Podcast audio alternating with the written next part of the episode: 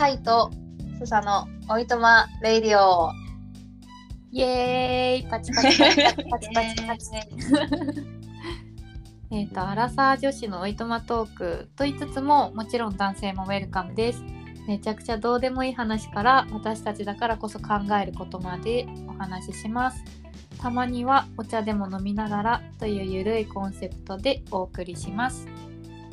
はい、記念すべき第1話始まりましたが、スサいかがですか？なんかね、まだ慣れてないね。恥ずかしいよな。緊張するね。恥ずかしいよね。緊張しますね。まずはちょっと今日は第1話ということで、私たちの自己紹介と、なんでこれを始めようと思ったのかっていうこと、あとは、地元が一緒なんですけど、地元長崎県佐世保市のうまいもんトークということでひたすら地元愛、特に美味しいものについて語る会にしたいと思います。イエーイ。イエーイって古いかな。やっと。いや、全然いいんじゃない？言うてね、あらさわやし。こんな感じでゆるーくいきたいと思います。まず私たちの自己紹介からやりましょうか。はい、お願いします。はい。サイです。みんなからサイとかサイちゃんとか、サイちゃんが多いかな。サイちゃんって呼ばれることが多いです。ニックネームです。職業はホテルマンをしています。レセプションにいます。東京のホテルで働いて、はい、フロントですね、チェックインチェックアウトをするお仕事をしています。今東京のホテルで働いてるんですが、住んでるのはお隣の千葉県です。ちょうど千葉に住んで2年半が経ちます。結構経ったね。うん、なんかもう最近っていうイメージがあったけど、最近なんか引っ越してきてすぐにさ、泊まり来てくれたよね、名古屋から。あ、泊まり来た。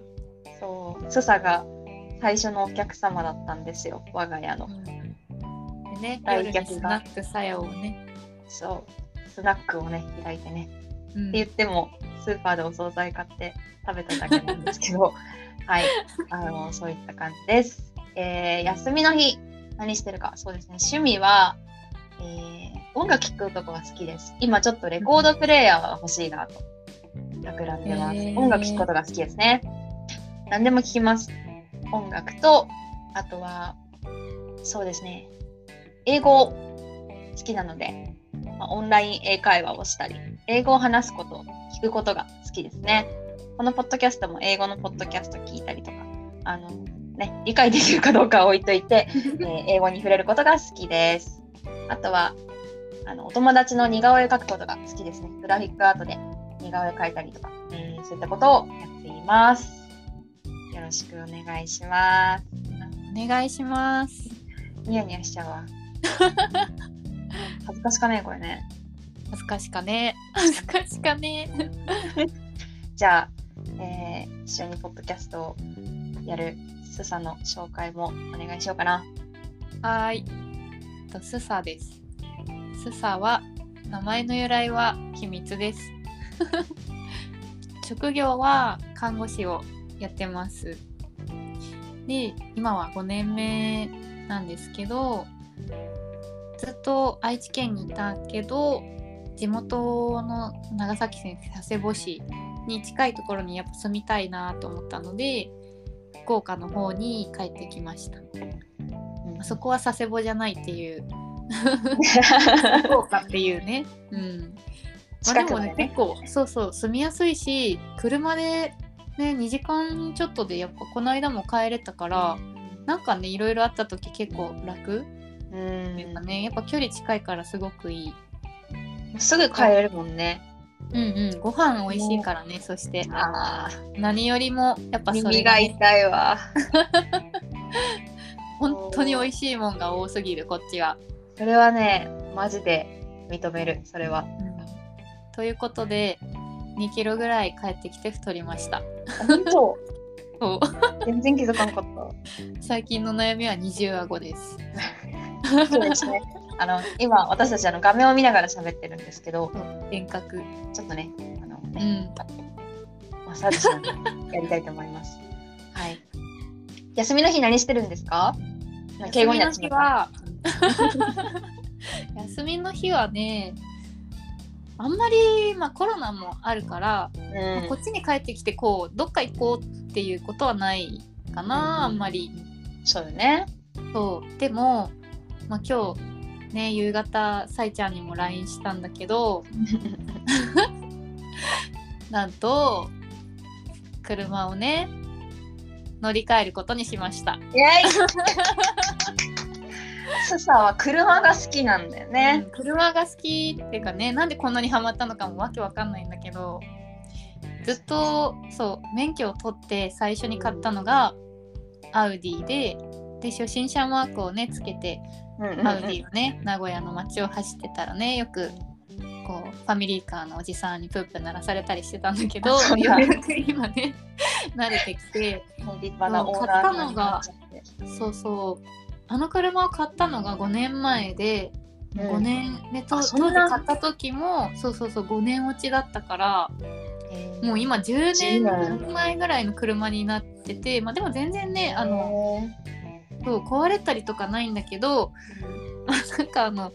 ブレーキパッドもだいぶ減ってきたし、すごい乗り降りするときにねキコキコ言っちゃうんでマジでそうね、そう私の大事な彼氏なんだけど、もうボロボロのおじいちゃんになってきたから乗り換えをします。なのでドライブが楽しみです。趣味ドライブっていいよね。どこに行くとかね特にないんだけど、当てもなくね走りたいよね。いやすごい覚えてるのが、どこだったかな、東京から名古屋に遊びに行ったんですよ。スサがまだ名古屋に住んどる時に遊び行った時に、セントレアにアウディで迎えに来てくれてなんだこれはでもね、いつもねどこ行っても迎えに来てくれるね。そう好きだからね。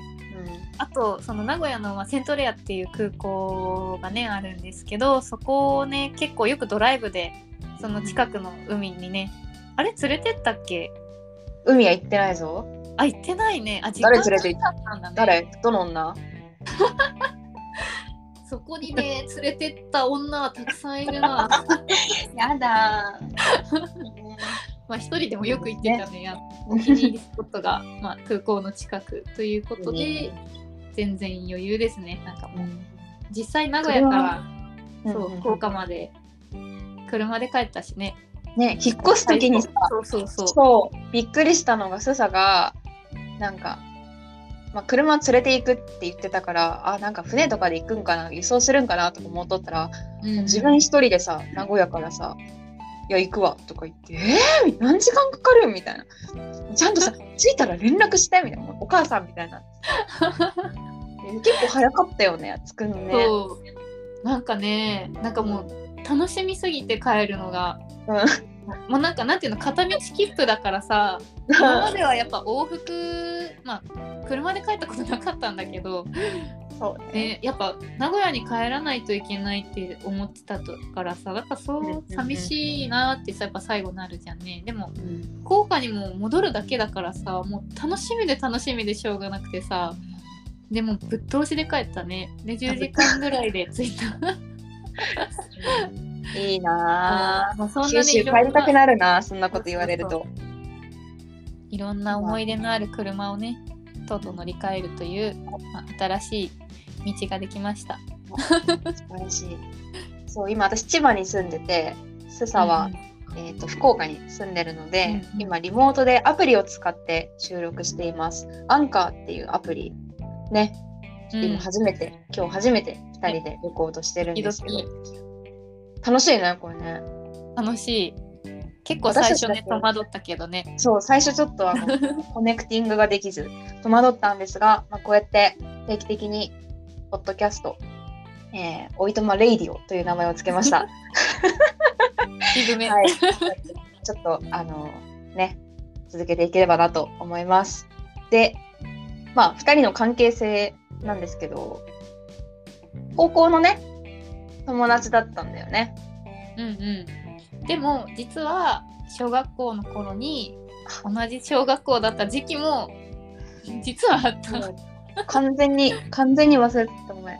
結構さお兄ちゃんもさ同い年とかでさわりかし実は、ね、大昔すれ違ってた説、あるよね。お兄ちゃんも同い年で同じ高校だったんだっけ？同じ中学かな。あ、中学だったっけ？そう、いろいろね接点はあって、うん、でも私たち自体は、まあ、部活は一緒だったんだけどそこまで頻繁にね、うんうん、いつも一緒とかではなかったしパートもね違ったしね、吹奏楽部だったんですけど、はい、パートも違ったしあれだったんですけど仲良くなったのは社会人になってからよね。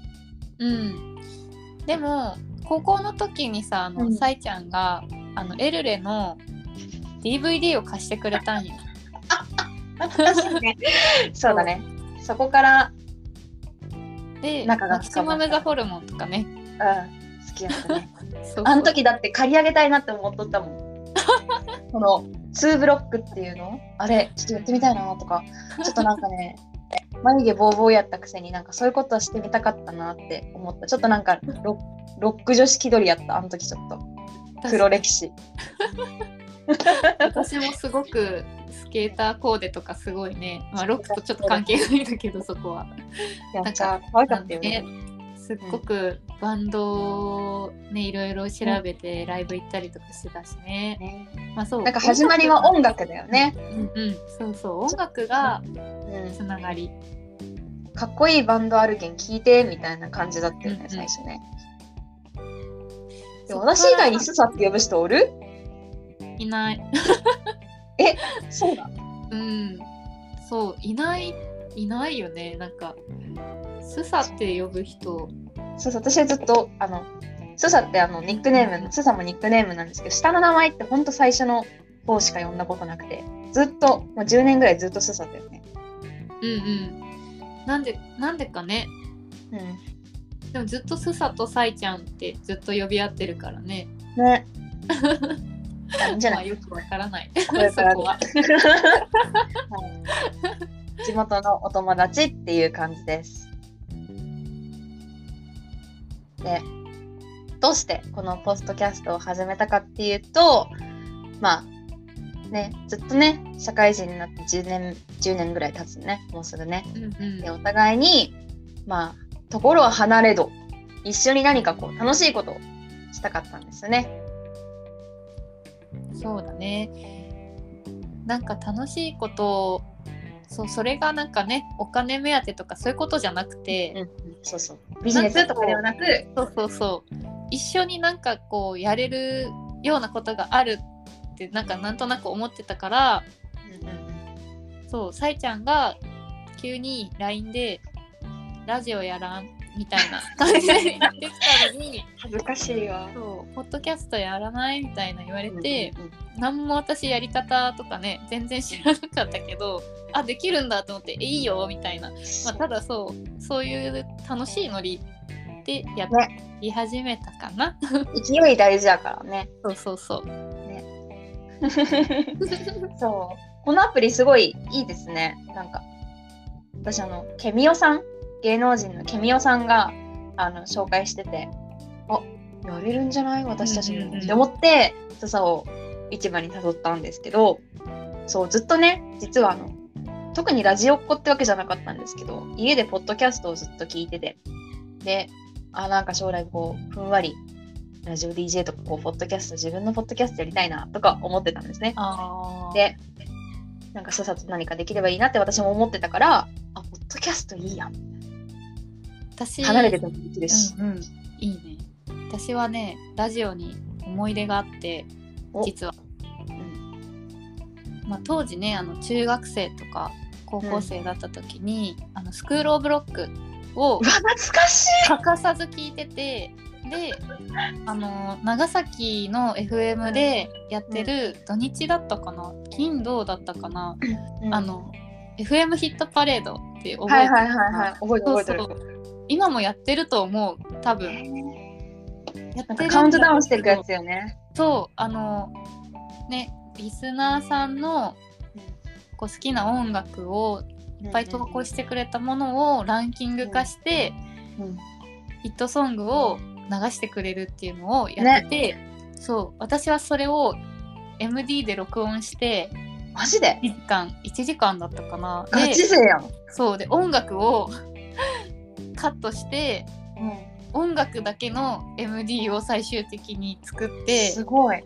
そうそうそうそれでなんか音楽を MD に、まあ、起こしてそれを聴いてたっていう中で、ね、思い出があったから、それさ初めて聞いたんやけどすごいでも地味作業なんだけどね。そう音楽カットするってなんかすごくない DJ さんみたいなね。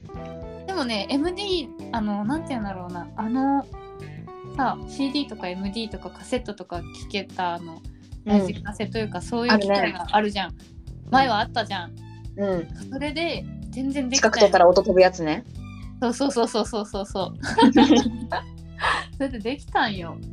でそれでねもう毎週必死にやってたのをなんかすごく覚えてて、ラジオってなんかね、うん、聞いてるだけでさ一緒にこうそこにいるみたいな感じがするし、そうそうそうかちょっとその得情報というか私音楽がすごい大好きだったから、うん、そこでさまあね、CD 借りるにしろ1枚いくらとかだったじゃん、まあね、うん、前はそういう音楽を自分のさなんかこう録音機械とかでさ手に入れるってなったらさ、うん、今はねいろいろねサブスクとかね簡単に聞けるけどね。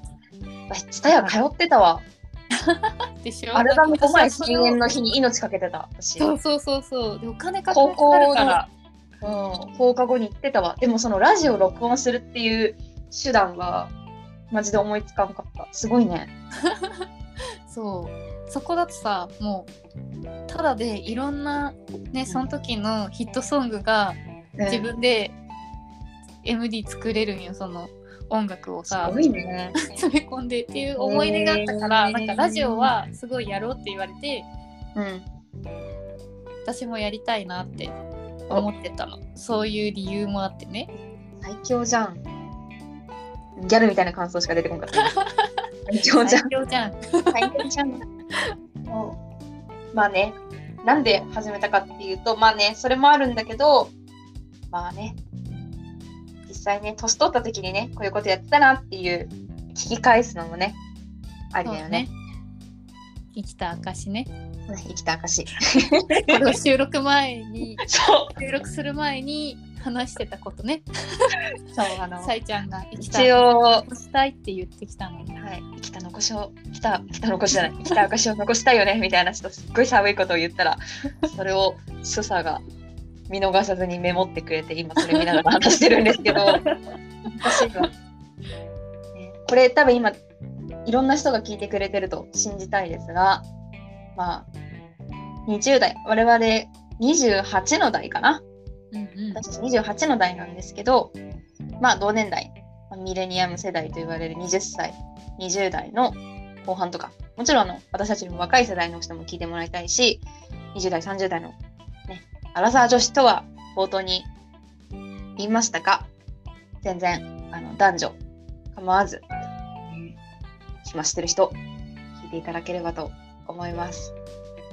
まあね、何かこう集中して聞くとかいうよりは通勤途中とか洗濯物畳みながらとかあお皿洗いだるみたいなおいとまレディを聞くかみたいな私はそんな感じでポッドキャストを聞いてるの好きなそのねポッドキャストの配信の方のものを聞きながら洗濯物畳み頑張るみたいな感じで毎日を過ごしているので皆さんにもこんな感じで気軽にはい、ちょっと寂しいなとかね思う時に聞いてもらえると嬉しいです。じゃあ今日は何を話す記念すべき、ねまあ、大体ね自己紹介終わったけどね、うんうん、記念すべき第1回はもう結構満場一致だったよねこれねあもうそれいいね、うん、みたいなそうねはい今日は長崎県佐世保市まあ、我々が生まれ育った町のうまいもんトーク美味しいものの話をしたいと思います。イェイイェイ佐世保ってねすっごい美味しいのたくさんある数えきれんよね。今リストアップ何個かしたけど、もう今言いたいもの何個かあるもんだって。これ以外にもね。これ以外のもの以外にもある。そう。激戦はしたんだけど、今ちょっとあこれも美味しい、これも美味しいやんみたいなポツポツ出てきたけど、まあそれはまた次の機会にお話ししたいと思います。皆さん佐世保市って行ったことある人いるかな？でもほらハウステンボスね。ね。うん、ハウステンボスとかよく言われるのはハウステンボス佐世保バーガー。佐世保だけか。長崎だとね、ちゃんぽんとか言われるよね。やばい、それぐらいしか浮かばないかも。結構ね、山と海のバランスがね取れててすごい自然豊かだし、なんかね結構歴史的な背景から見ても佐世保って結構なんだろう、一言で言えば味が合う場所だなって私は地元から離れて思いました。あとね、やたらねおしゃれな人が多いんよ、なんかって思う。私の知ってる人におしゃれな人が多いからか分からんけど、うわ佐世保かっこいい人多いなってめちゃめちゃ思う。こっちに関東に引っ越してきてから余計に。確かにね、なんか個性がすごいあるよね。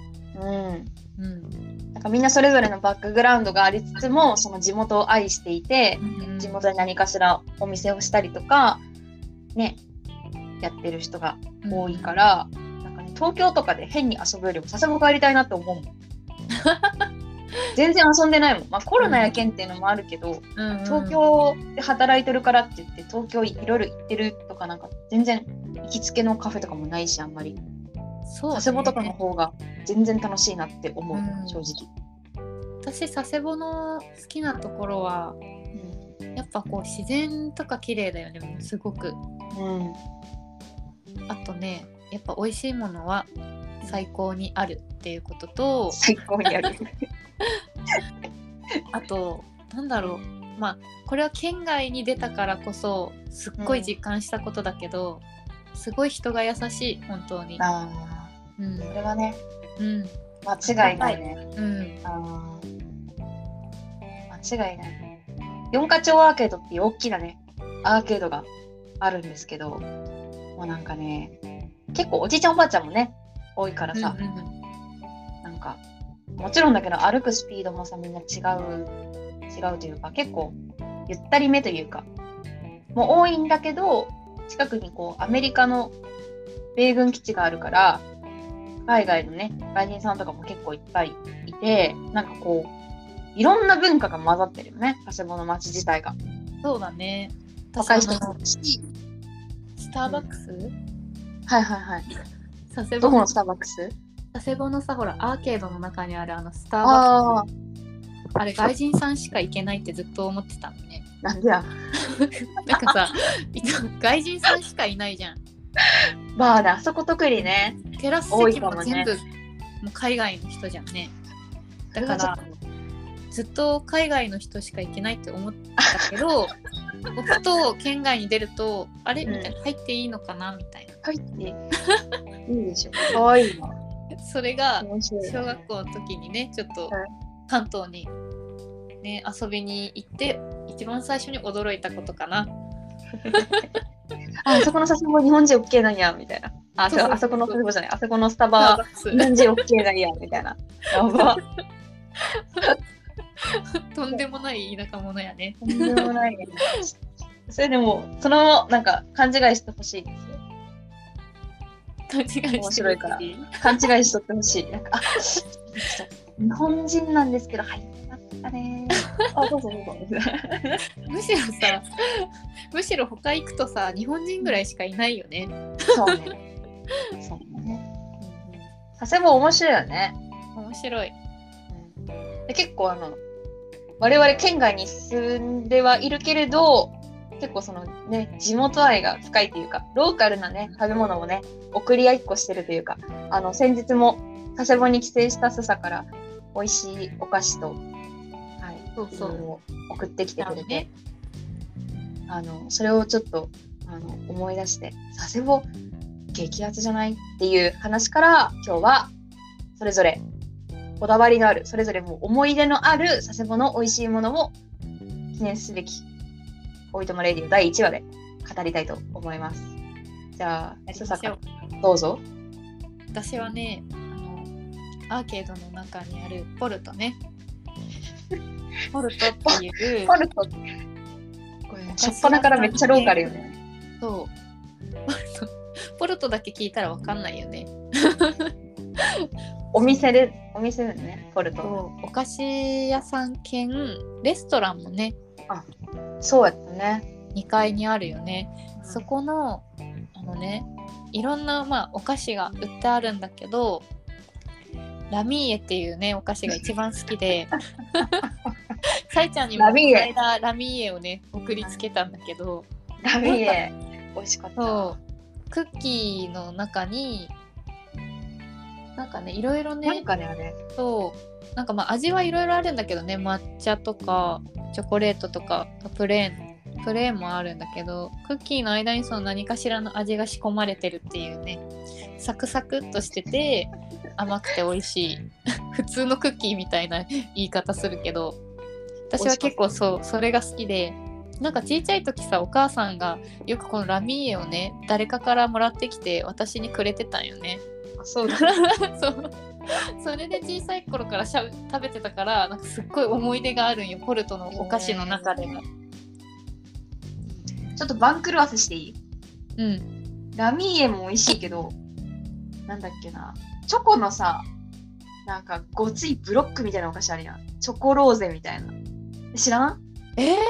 チョコローゼ。ちょっと後で写真送りけん？チョコローゼっていうね、なんかパウンドケーキ、なんかレーズンとかが入ってるケーキにチョコがたっぷりかかっとるね。もう、絶対冷蔵庫では保管しとかもいけんようなお菓子なんですけど、それもね、美味しいけん。ポルトね、ポルト美味しいお菓子いっぱいある。でも私はラミーエが一番好き食い下がらんかった、うん、どのお菓子よりもラミーエがやっぱ一番好き。それはさ北海道のチーズケーキとかやっぱり神戸のさ美味しそうなお菓子からやんな、名だたるお菓子の全国の。ちょっと待ってそれはルタオの話？ルタオのチーズケーキの話？ルタオかな分からんけどもう全部のひっくるめてラミーエが好き。佐世保にあるポルトで売っているラミーエが好き。まあちょっとそれを言われたらっていう部分はあるけどでも私はでもラミーエが一番好きラミーエ T シャツ作ればいいやんラミーエのなんかパッケージの天使みたいなね天使みたいな絵がついてるから、ちょっと今日ねおいとまレディオ1話目なんで、皆さんにこうもうちょっと愛されるようになってラミエティを作って、うん、そうだね、リスナープレゼントにしましょう誰得みたいなねおまけグリオにしてラミエちょっと見つけたら皆さん買ってみてください。クッキーね、クッキーなんか、うん、すごいなんか上品だよね。そう。大事に食べたもん。本当？ね、誰にもやらんかった。もう一人で大事に時間かけて1週間ぐらいかけて食べた。私もね、同じさえちゃんに送った同じ箱のね、箱に入ったラミエを買ったんだけど、一人で食べてるずっと。大事に。大事に。そう。全部ラミエをね。うんでもね、他にもね、まだまだ美味しいね。うん。うちら何分ラミーエについて語るよね。ラミーエの話ばっかしちゃいかん。だね、あるんですけど、私がおすすめしたい佐世保グルメというか、うまいもんは、かまぼこなんですね。うん。かまぼこっていろいろあると思うんですけど、中でも一番好き。本当これは、赤ちゃんの時から手に持たされて食べてて、そう赤ちゃんの時から食べてて、それスボかまぼこっていう、多分県外の人って通じるんかな、スボとか言って。いやね通じないよね。私さ一回さ佐世保だけだと思う、うん、マジで。確かに福岡にもねスーパーには置いてあるんだけど、スボっては書いてないよ。かまぼこって書いてあると何やったかな、すまきかなんか書いてある。やだわ。つぼじゃない。なんかすごいやろかまぼこの周りにね、はい、ストローみたいなね、ちっちゃいストローみたいなのが、まあ、言ってしまえばすり身なんですよね。そうそう。ストローで巻かれてて、結構汚い食べ方をするとストロー、誰もが通る道ですよこれは。すぐに周りについているストローをぶっ刺して。麺みたいにして食べるっていうのが、まあちっちゃい頃誰もが通った道だと思います。もう隠しても無駄。みんなこれ聞いてる人絶対やっとるけん。壺にストローをぶっ刺して一回はお母さんに怒られるっていう。やる。かまぼっこヒストリーをね、隠しても無駄やけん、もう絶対やっとるけん誰もが。まあちょっと大人になったらストローを切って、まあ二人ともお酒飲むんですけど、切って私だけがお酒飲むの。切ってわさびとか、あとは先ほどだったらゆずしこしょうとかね、でちょっといい居酒屋さんとか行くとウニとか中にね入れてくれたりとかしますけど、まあ私は豪快にガブッと食べるのが好きです。一回東京の勤務先にすごかばぼこお土産で持って行ったことあるんですけどあの時みんな反応、おいしもうひたすらプレゼンしまくって、めっちゃおいしいけん食べてください、めっちゃ美味しいけんとは言わないけどすごく美味しいね食べてくださいみたいな、もう皆さんにプレゼンしまくって、なんかその日の夜勤の人に無理やり食べさせた思いがある。でも人気なのはダントツで、まあ、ちょっと今佐世保のうまいもんトークとして話してますけど、博多通りもんがダントツ人気ですね。あ、そうなんだ。私は大好きなんだけど、そう。あ、でもちょっと浮気するけど、もうね、秒でなくなる。みんなすごい、ね、喜んでくれて、それ、みんなのそう喜ぶ顔見たいやからね、結構ねマンネリ化してしまう。あ、もう博多通りもん買ってきますね。確かにね、そうだったかも。通りもんめちゃくちゃ人気だよね。通りもん美味しい、ね。みんなやっぱ知ってる。なんか変にさ、九十九島せんべいとか買ってきた時にはさ、どこ行ってきたのって言われるから。そこラミーユじゃないんだ。あ、ラミーエじゃない。ラミーエは自分用なの。ごめん、ラミーエを今裏切ったね、軽々して、そう、なんかね、県外に住むと職場に帰省した時にこう買って帰る職場へのお土産問題はあるよね。そうそう。スボを買ってた私はちょっとバカだったな。おー、やばいね。生物やしね。なんかなんか保冷剤とかね、ちゃんとね、持っていったよね。あ、そうなんだ。それぐらいもう愛している。ツボの賞味期限短いからね。そう。家の実家の近くに、まあ、結構古めの商店街があるんですけど、まあツボに限らずかまぼこ専門店があるんですね。あんまり関東で見かけないんだけど、かまぼこ専門店やっぱり漁獲量が多いから長崎ならではなのかな、わかんないけどね。それでスサが名古屋から帰ってきた時とか、ちょっと行くぞって言って行ったね。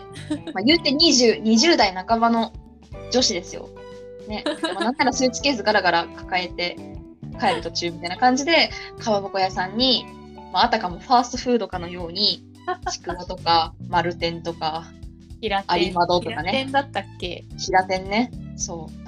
ペラペラした天ぷらを60円とかでおばちゃんから買うと、この経験こそが佐世保っ子のトゥードゥというか、佐世保に来たらみんなにやってほしいことね。商店街でかまぼこを買って食べ歩きしてほしくない？そう。あとね、そこのおばちゃんがめちゃくちゃ優しいんだよね。そう、優しいの。もうね、おばちゃんにも癒され、天ぷらすり身の美味しさにも癒され、もうなんだろう、ファミチキ感覚だよね、言うたら。そうソウルフードなんですよね、我々にとって。って私は思ってる、勝手に。だから佐世保駅から近いから、帰る前に絶対その駅にね寄る前にそこに行って、そこでおばちゃんから数十円の刺身じゃなくて。平天ね平天を買ってホクホクして食べながらね、駅に寄って帰るっていうのが結構私も醍醐味。それ醍醐味だよね。右手にスーツケース、左手に平天やから。そう。でも秒でなくなるからちょっとね、3枚ぐらい買っとった方がいい。言うて210円ぐらい。1枚70円やったらもう揃いもんの。しかも普通に食べれちゃうよね余裕で。そうって言って佐世保の人がみんなそれをやってるかって言われると違うから、ちょっとTPO をわきまえて飛騨店を決めてほしいですね。うん、決めちゃってほしいね。飛騨店決めてほしい。そう。祖母も好きだけど、そのおばちゃんが売ってくれる飛騨店とかかまぼこも大好きっていう話でした。あれは美味しい。ね、でも佐世保って聞いて、こう関東で。あ、佐世保出身なんだ、佐世保バーガーねって絶対言われるんですよ。うん、私も言われてた、うん、名古屋で佐世保バーガーのとこねみたいな、うん、知って言われるよね。流行ったんやろうね全国で。やっぱりなんか私結構名古屋に行った時にさいちゃんも名古屋来てくれた時に連れてったりもしたんだけど、本バーガー巡りが結構大好きで。そうでした。そう個人的にやってるなんていうんだろう、モスバーガーとかそういうチェーン店じゃなくて個人でやってる、まあ、ダイナーというかね、そういうかわいいお店のハンバーガー屋さんが大好きで、うん、でよくこう帰った時にさいちゃんにも佐世保バーガー食べ行こうとか言ってね、うん、佐世保駅で行ったね、買って駅で食べたよね。うん、佐世保バーガーもさ、名古屋のさハンバーガー屋さんいろいろさ何軒か連れてってくれたやん。うんうん。名古屋のハンバーガー屋さんってなんか総じて可愛いよね。なんかすごいおしゃれだった。やっぱなんか。そうなの。映画のねダイナーな。ね、ちょっとアメ車がブンって止まってて、うんうんうんうん、で黒と白のさなんか床でさ、なんかわかる？黒と白のさ。あれね。みたいなね、タイルの柄でさ、でっかいソファーってさ、でミルクシェイクでっかくてさ、そういうすごいおしゃれなハンバーガー屋さんにさ、ね、それこそアウディで連れてってくれて、うんうん、そう、それもね美味しかったんだけど、佐世保バーガー帰ってきた時にやっぱ食べるのが、ね、結構好きで、私が一番好きなのはやっぱビッグマンかな。ゾウさんのやつね、ゾウさんのビッグマンね。ビッグマンっていろんなとこにあるよな。うん、そう、結構ねすぐいろいろあるから買えるんよね。ね、結構並ぶよね。日曜とかさ、なんか有名店の前とか結構バイクでツーリング行ってる人とかで、うんうん、結構並んでる印象が、有名なとこは。そうなんだ。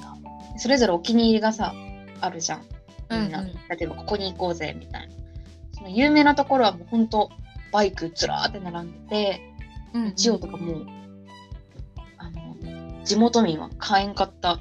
でも確かにそういうなんていうのハンバーガー屋さんってさ、名古屋もそうだったんだけど、うん、ツーリングとかでよくみんな立ち寄ってる感じだった。なんかおしゃれだよね。おしゃれだね。みんなでさ、いいね。うんうん。ハーレーとか乗ってるおじさんたちがバババババババってきて。みんなでハンバーガーを食べるっていう佐世保がね、それこがビッグマンなんだろうね。うんね、とか他にもあると思うけど、私どこが好きかな。光なんか結構食べたことないかも。でなんかどこもね大きいよね佐世保バーガーって、うんうん、結構度が超えてて大きさに、うんうん、でけどとは言いつつ光はまあ結構お値段もリーズナブルで、ちょっと忘れちゃったんだけど、そんな高くなくて食べやすくて美味しかったっていう印象がある。ちょっと今度帰った時に食べてみる。うん。で光の隣にもログキットっていうすっごい有名なお店があって、そこはでかい。でかいね。そこもすごく。佐世保駅にある。ログキット佐世保駅にもある。ある。それを一緒に食べたんださいちゃんと。あ、そうそうそうそう。あそこもいつも並んでるよね。駅の中に入ってるとこもね。うんうん、この間ねギリギリ駅に着いて、佐世保駅にログキットどうしても食べたかったんやけど、うん、なんか、ね、結構時間かかるとか言われてね、泣く泣く断念したんで、ちょっと再トライしてみます。次に行った時は。いいな、なんかハンバーガー食べたくなってきちゃったね。あとこれね全然味覚えてないんだけどラディルレロねラディルレロってお店の名前なんだよね。そう、なんかね、誰かの友達ん家の家に遊び行った時にその友達のお母さんが全然覚えてないけど、なんかラディルレロのマグカップ使ったらしたっちゃんなんかそれがすごい印象的で、あれなんだっけ、ゴリラなんだっけ、なんかわかんない、帽子かぶってる人でしょ。そう、ハットかぶっててラディルレロみたいな。それね、なんかいとこんちにもあったわすっごいね、なんかコーヒーの好きで気分でたラディルレロちょっと調べてみるけんハンバーガー、あれね、でももう結構ね潰れちゃってるから、うん、食べれないんだよ。調べたら再開にしかないよ。むしろさすがじゃないさすがにない。なんかね、前はねあったんだよね。あ、でもラディルレロ大野店、あ、そうそう、そこ潰れてた。そこが潰れたんか。うわ、あ、でも写真すっごい美味しそうでしょ。県民賞とか出らんかな、ラディルレロ県民賞ぜひ出してほしい。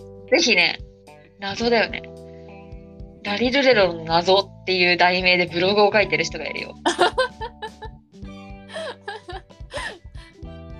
謎すごい何の謎なの、ラディルレロのなんでそういう名前なんだろうと気になるけど、聞いたんだって、この人がラディルレロってなんでラディルレロって言うんですかって、うんうん、聞いたら、まあ創業者がラディルレロって名前につけたんでしょうけど、そのまま名前を継承していますっていう答えだったらしいなんか普通やね普通やった、で常連さんの前ではそのお店の店主、うん、おばちゃんがラリちゃんって言われてるんだじゃないラリちゃんラリちゃんちょっと危なくない？うん、危なさそう。ラリちゃんはやばくない？アウトでしょ、ギリアウトでしょラリちゃん、ね、なんかちょっと目がどっか行ってそうな感じがするよね、想像しただけでやばいでしょラディルレロラリちゃんってちょっとやばいでしょ。しかもそれなんか結構喜んでるからね、この人なんか見た感じラリちゃんって呼ばれてますみたいな果たしてやばい、嬉しいのそれハンバーガーの合法杯みたいなハンバーガーでハイになっちゃう。ハンバーガーでハイになってやばいです。いや、ラディルレロもますます謎になってきたね。ちょっとこれわざわざ食べに行きたいですね、ラディルレロ。再開ね、再開ね。再開と佐賀にあるらしい。佐世保市の出身の人が佐賀にあるの？で、そのラリちゃんは佐賀にいるらしいよ。あ、そうなんだ。うん。佐賀探してみる。佐賀ちょっとね、今回してみます。でも行かなきゃいけないとこがたくさん増えちゃったね。ねえ、うち帰りたい。今コロナだからさ、うん、そうどこもちょっと、うん、ね、なんかあんまり情報自体が良くないのかなとか思いつつ、世知が辛いけどね。でもさいちゃんといえば寿司っていうイメージがあるんだけど。そうですね、私3年前ニュージーランドに住んでたんですけど、お寿司が恋しすぎてというかシーフード大好きすぎて、うん、現地、まあ、あんまりお魚ね日本ほど手に入らないんですが、サーモン買ってきて自分で握ってましたその写真送られてきた時まあまあびっくりしたけどね寿司作るんだとか思って。そうなんか学校にも行ってたんですけど、英語の学校行ってて、なんかね、食べ物のトピックとかあるじゃない？うんうん。で、なんか、好きな食べ物何ですか？まあ、簡単な質問だったりあるじゃん。私が絶対寿司って答えるから、クラスのみんなは、あ、なんか、さよは寿司だろう、どうせ、みたいな。そんな感じで答えさせてくれなかったの、今思い出した。お寿司が大好きなんですよ。で今日さ、実はさ、お昼、お寿司食べたくなって、うん、いつも、まあ、千葉スーパーにねお寿司もちろんあるし、回転寿司こっちだったらスシローとかなんだくら寿司とかいろいろあるんだけど、うんうん、一番近い回転寿司がさスシローなわけ。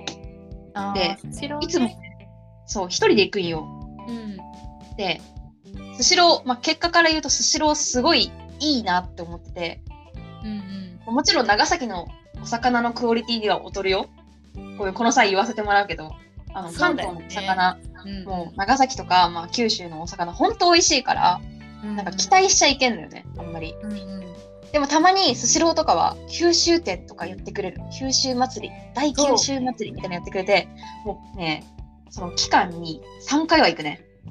私もね行ったこの間やってたよねやってた。えそれは福岡で行ったの？福岡で行った。福岡で九州店やるの？そう九州店やってて、ブリだったかな。そう熊本のね馬刺しとかもやってた。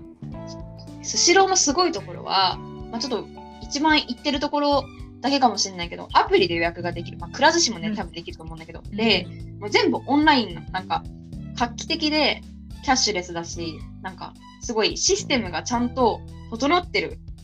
そうだね。でスイーツにも手を抜かない。なんか開発しててねでいろんなさ面白いメニューあるわけ。そのオーソドックスなエビとかマグロとかの他にもこう顧客を楽しませるその熱い熱意を感じられるわけですよスシローからは、うん、で私アプリのポイントを貯めててっていうか予約したらポイントが自動的に貯まるんやけど、あそうなんだ、ね、ポイント貯まっとったんで1回につき1ポイントなの。何ポイント貯まっとったと思う？ちょっと待って、私もアプリで予約していくけどポイントがあるの知らなかった。マジで毎度ポイント的ななんかそんな名前の、そんなに溜まってたの？溜まってたいくつ溜まってたの？結構割りかし100円引きとかなんかそのステージで変わってくるね、うんうん、あなたは5ポイント溜まりましたので300円引きですとかいろいろこう、うんうんうん、クリアすることある、ね、次ねマグロのさ9貫ぐらいの大皿あるやん、うんうんうん、私次のステージそれなんよでもさスシローってさ、まあ私、まあ、近くにお友達もいないからさもう完璧、うんうん、一人で行くわけ。もうね自分のこの決めててお仕事夜勤とか頑張った後に夜勤明けで行くことが多いんですよ、うん、いいね。大体一人でさ帰りの電車乗りながら、うんうん、思いながら予約して行くけん、うん、たまるんですけど次さ大皿ないの。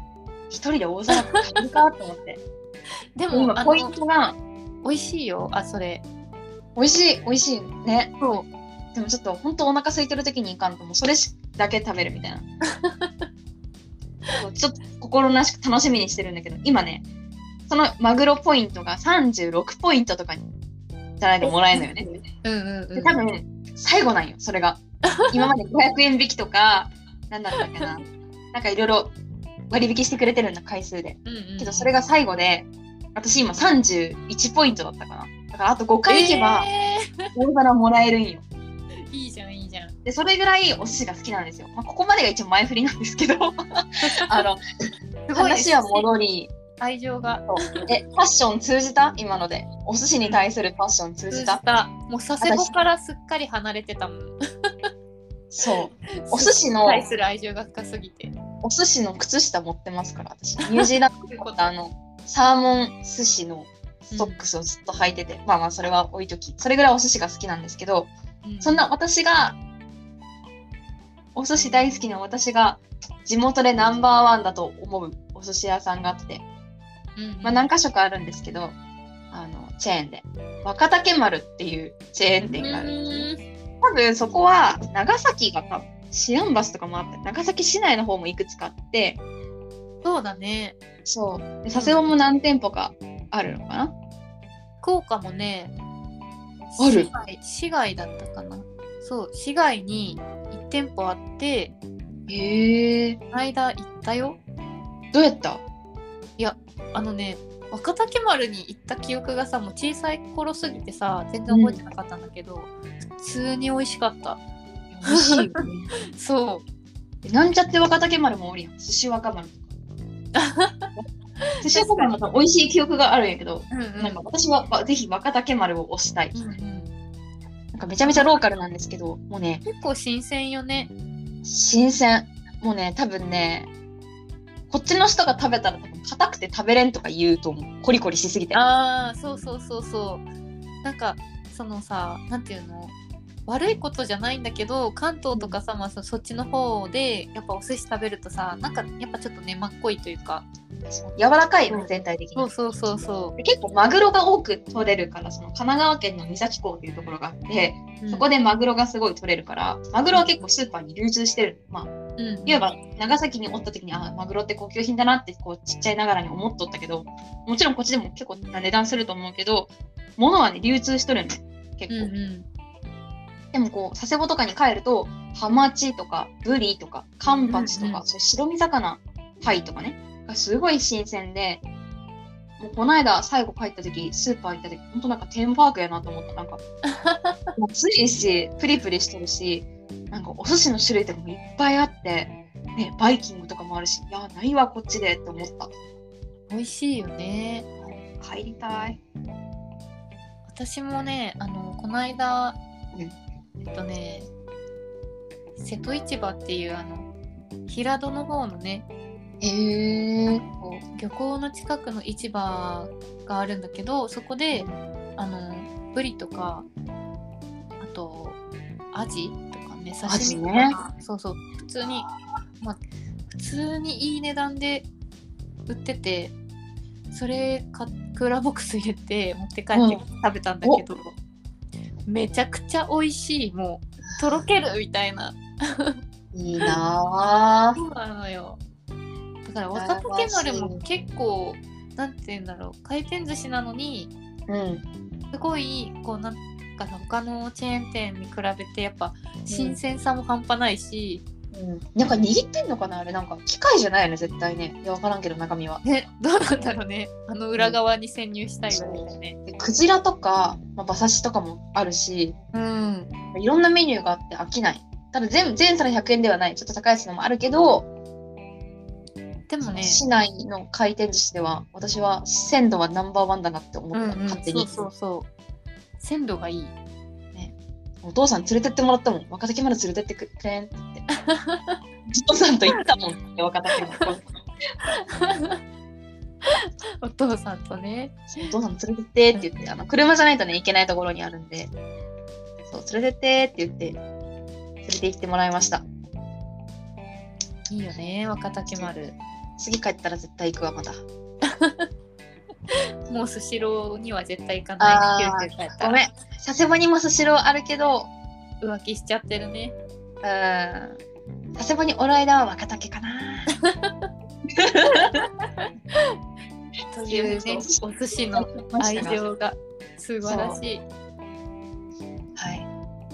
い。ね、それぞれこうスーサと私でこれを言おうっていうのがあるんですけど、だいぶお寿司について語りすぎてしまったので私はちょっと次で最後にしたいと思います。佐世保に、これもお寿司全く関係なくて、ぜひローカルフードとか関係なしにみんなもっと行ってほしいお店があって、温かい家って書いてダンケっていうお店があるんですけど、洋食屋さんで結構ナイフとかフォークとか使って食べるような、なんだろう、フレンチだけど、フレンチって聞いて結構お高いイメージじゃん。なんかとはかけ離れてて、だいたい1000円ちょっととかでお腹いっぱい食べさせてくれる。行ったことある？スサ三ヶ町のダンクってあるよな。全然どこかもわかんない。場所的には外人バーとかの近くかな。三ヶ町さ新しくなったやん。結構綺麗だったやん。うんうん。白バラがさ新しくなったのわかる？全然わかんない。三ヶ町、ごめんなさいね、ジモティートークでごめんなさい。三ヶ町っていうアーケードが三ヶ町アーケードあって、そこからちょっと入ったところなんで、全然場所的にもいいですし、米軍基地の近くにあるんですけど、そのダンケってお店は昔多分お兄ちゃんがちっちゃい時からあるって言ってたから10年ぐらい続いてんじゃないかな。夫婦でやってるんですよ、シェフとね、ウェイターの奥さんと。で、結構2人とも無口で、いらっしゃいって感じではない、あ、2名ですねどうぞみたいな感じないけど、フレンチなのに出てくるのが早い。早い。雑誌とか置いてあるじゃん。そう、私いつもお母さんとあそこに行って、映画好きなんですけど、映画のスクリーンっていう雑誌が必ず置いてあるんです。うんうんうん、雑誌コーナーによくある古いレストランとかさ、うんうん、雑誌とか本とか置いてあるやん、うんうん、でそのダンケに行ったらスクリーンを見るっていうのが結構一つの楽しみなんだけど、なんせ出てくるのが早いから読む時間ないよいつ読んでるのそれなんか、うん、飽きちゃったねみたいな感じでちょっと結果 2,3 ページしか読めないみたいなそうでちゃんと前菜とかついてるしスープも美味しいし、ちょっといいコースだったらテールスープとか飲ませてくれる、確かパイ包みスープとか、ね、うんうんうん、なんかいろんなスープあって美味しいし、なんかね最近ここ 2,3 年でデザートの種類がめちゃめちゃ増えて、そうデザートのデザートブックができた、そのメニューでデザートブック、そうでしかもそのなんかカタラーナとかクリームブリュレとかいろいろあるやん種類が、うんうん、あれを2つで300円、なんか安い、エブイ価格設定がそう安いんよで早い安い吉牛かって話なんですけどそれがフレンチで、そう私はちっちゃい頃そこにお母さんに、まあ、洋食屋さんだから連れてってもらって初めてナイフとフォークを教わったっていう話なんですけど、全然あのねフレンチ一食ねいいところだったらランチでも15,000円とか20,000円とかしちゃうとかありますけど、あの普通の洋食屋さんでクオリティが高いフレンチ美味しいご飯が食べれるっていうことで、ここは絶対ダンケおすすめしたいので、ぜひ地元の皆さんも初めて笹間に行く人も名前の通り温かいレストランなので行ってほしいです。いいね、穴場だね。そうなんかねコースの名前とかも、まあ、全然あのメニューを選べるコースとかで1,050円とかになるんやけど、ちゃんとした日とかなんかダーってあって、お箸で食べるレディースコースとか小さなレディースコースとかいろいろあるんや。へー、安いのもあるし 8,000円とかもうめちゃめちゃたらふく食べれるよ、8,000円とかとかある。そうなのね、知らなかったよ、うん、全然行ったこともないし聞いたこともなかった。予約して行った方がいいね。大体ね、うん、土日のランチね、もうマダムたちとかね混んでる、若い人あんまりいないかもしれない。ああ、そうなんだ。結構マダムな感じとかマダムねの人が多いかな。もうほんとちっちゃなね家族でやってるって感じのレストランだから、うん、ぜひですね、いい情報をもらいましたね。ぜひぜひ行ってみてください。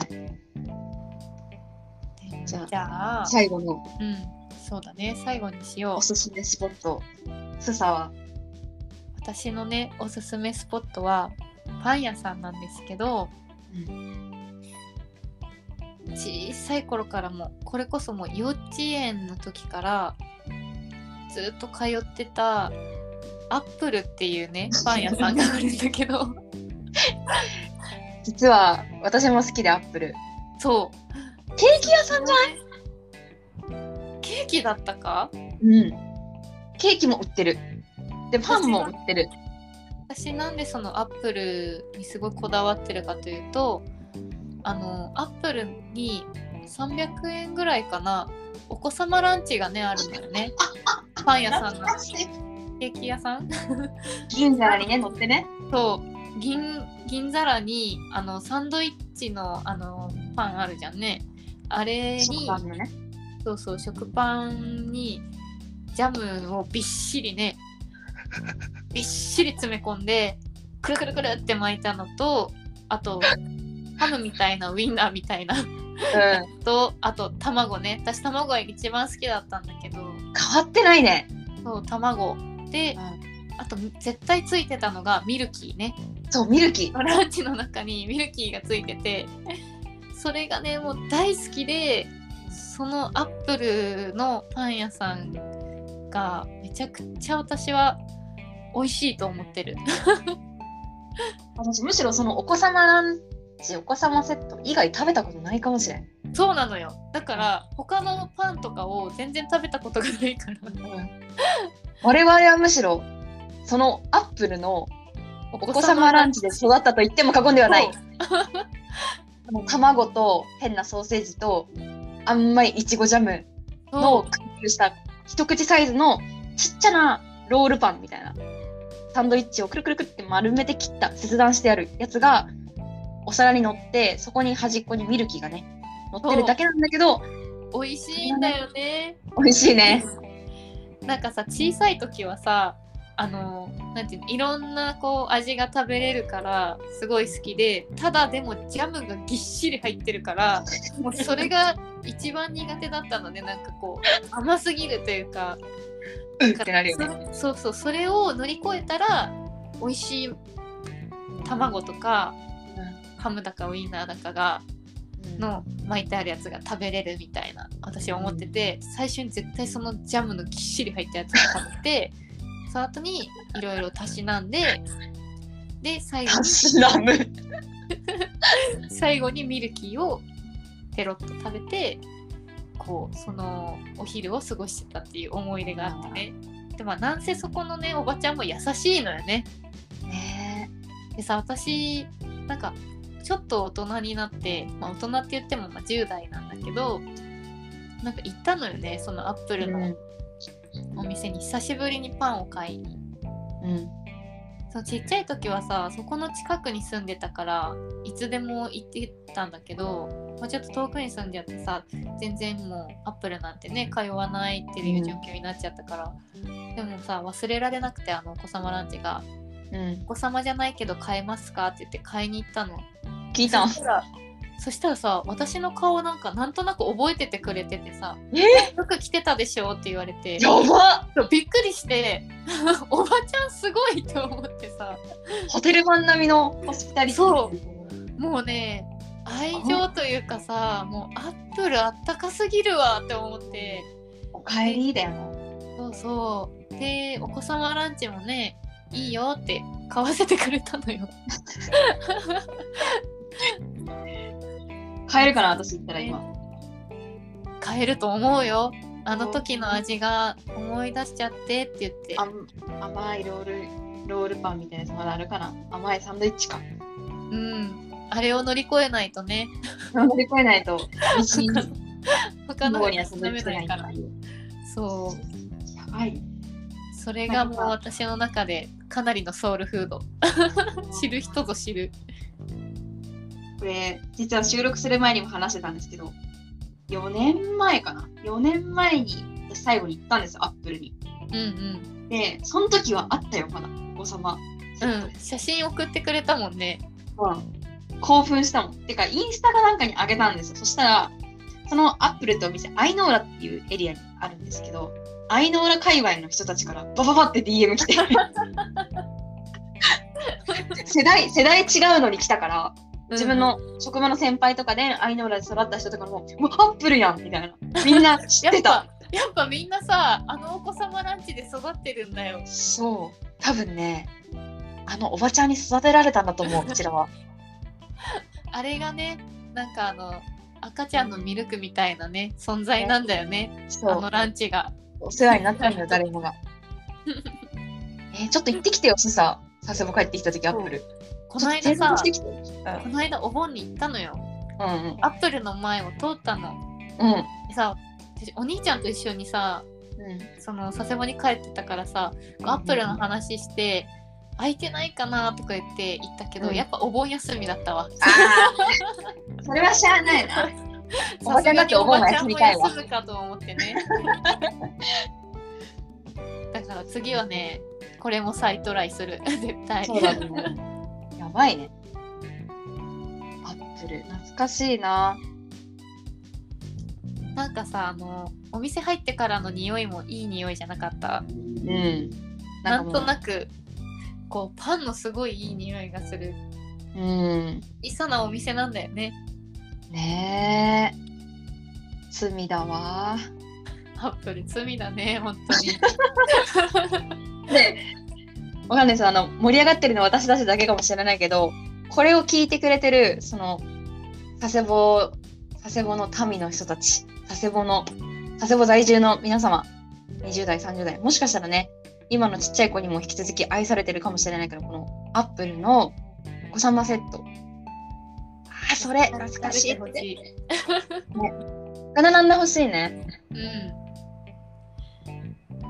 今ね売ってるのかどうなのか全然わかんないから、もしコロナでお店なくなりましたとかさ、あ、それはダメやだ。それはでもあったんやろ、ただ単にお盆休みだけだったよね。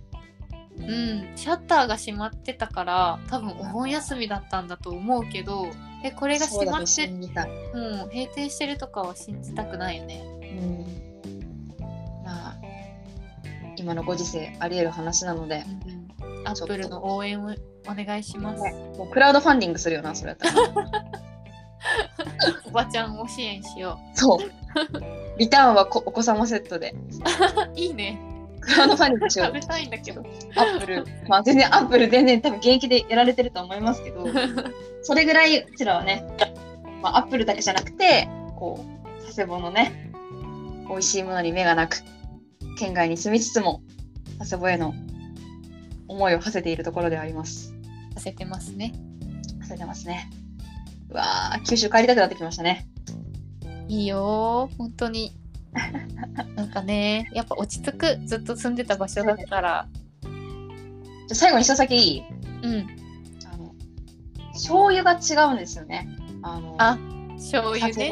まあ、九州と関東のお醤油違うから、お醤油も違えばうどんとかのスープもね、もちろんだしとかも違うんだけど、うん、一番その感じるのがお醤油辛いなって思うんですね、こっちの。で、うん、そうだね。親にこないだなんか宅急便の中に佐世保のお醤油が入ってて、であろうことか携帯サイズが入ってたんですよ、ミニサイズが。え？それは100ミリリットルぐらいのハッピーサイズがあって、うんうん、私それスシロー持って行ったもんね。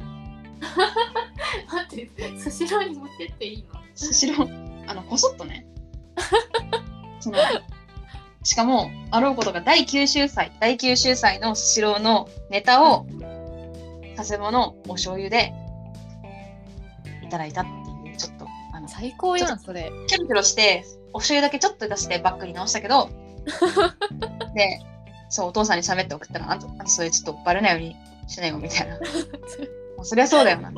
そうだよな。っていうそこまでちょっとね、飢えてます九州の食べ物に。はい、私も醤油はお取り寄せしてたな。名古屋にいた頃にね。名古屋は結構でも味噌カツとかあるやん。お味噌系がベースなの味。そうだね。味噌煮込みうどんとかねあったし、うん、味噌カツ、ね、うんうん、あとなんか味噌煮込みおでんみたいなのがあって、でもそれはそれも美味しそうけどね。美味しい。なんかドロッドロのおでんのなんか味噌でつけてあるのかな、ちょっとわかんないんですけど、辛いなんか、うん、ローカルはねローカルで美味しいものあるしね、うんうん、使ってて美味しかったね。でも佐世保のね美味しいものが忘れられないから、いつもね段ボールに詰めてもらってた。そうだよね。ちょっと近々もうちょっと落ち着いたら帰ります佐世保。うん、ぜひぜひ。いやちょっと盛り上がってしまいましたが、かれこれ1時間以上喋ってますよスサさん。本当だ。そろそろね、途中のダリルロの説はちょっとびっくり。そうダリルロの説はちょっとねびっくりしたけど、いつかちょっとね実際に訪れる日が来るまでそれぞれで頑張りたいと思います。次回のテーマ決めてないね。うん、まあこれからね、おいおい、そうおいおい、こんな感じでゆるーく、たまにちょっと真剣な話もね、ね、したいなとか思ってたり、はい、したいですね。曲紹介とかしたいね。なんかしたいね。好きなバンドの曲紹介、うん、まあ思い出の曲とか、うんうん、できたらいいなと思います。では今日はここまででよろしいですか？最後に一言。またちょっとね、いろいろジャンルとかを決めてね、いろんな話ができたらいいなって思ってるので、また聞いてくれるとありがたいです。はい。ということで、皆さん本当聞き流してね、あ、2人今日喋ってるなみたいな感じで、ポッドキャストを聞いていただければと思います。それでは皆様とか言っちゃった。ごきげんようみたいな。ごきげんよう。次のポッドキャストで、お会いしましょう。サイとスサのおいとまレイディオ第1話目でした。ご清聴ありがとうございます。ありがとうございます。またねー。バイバイ。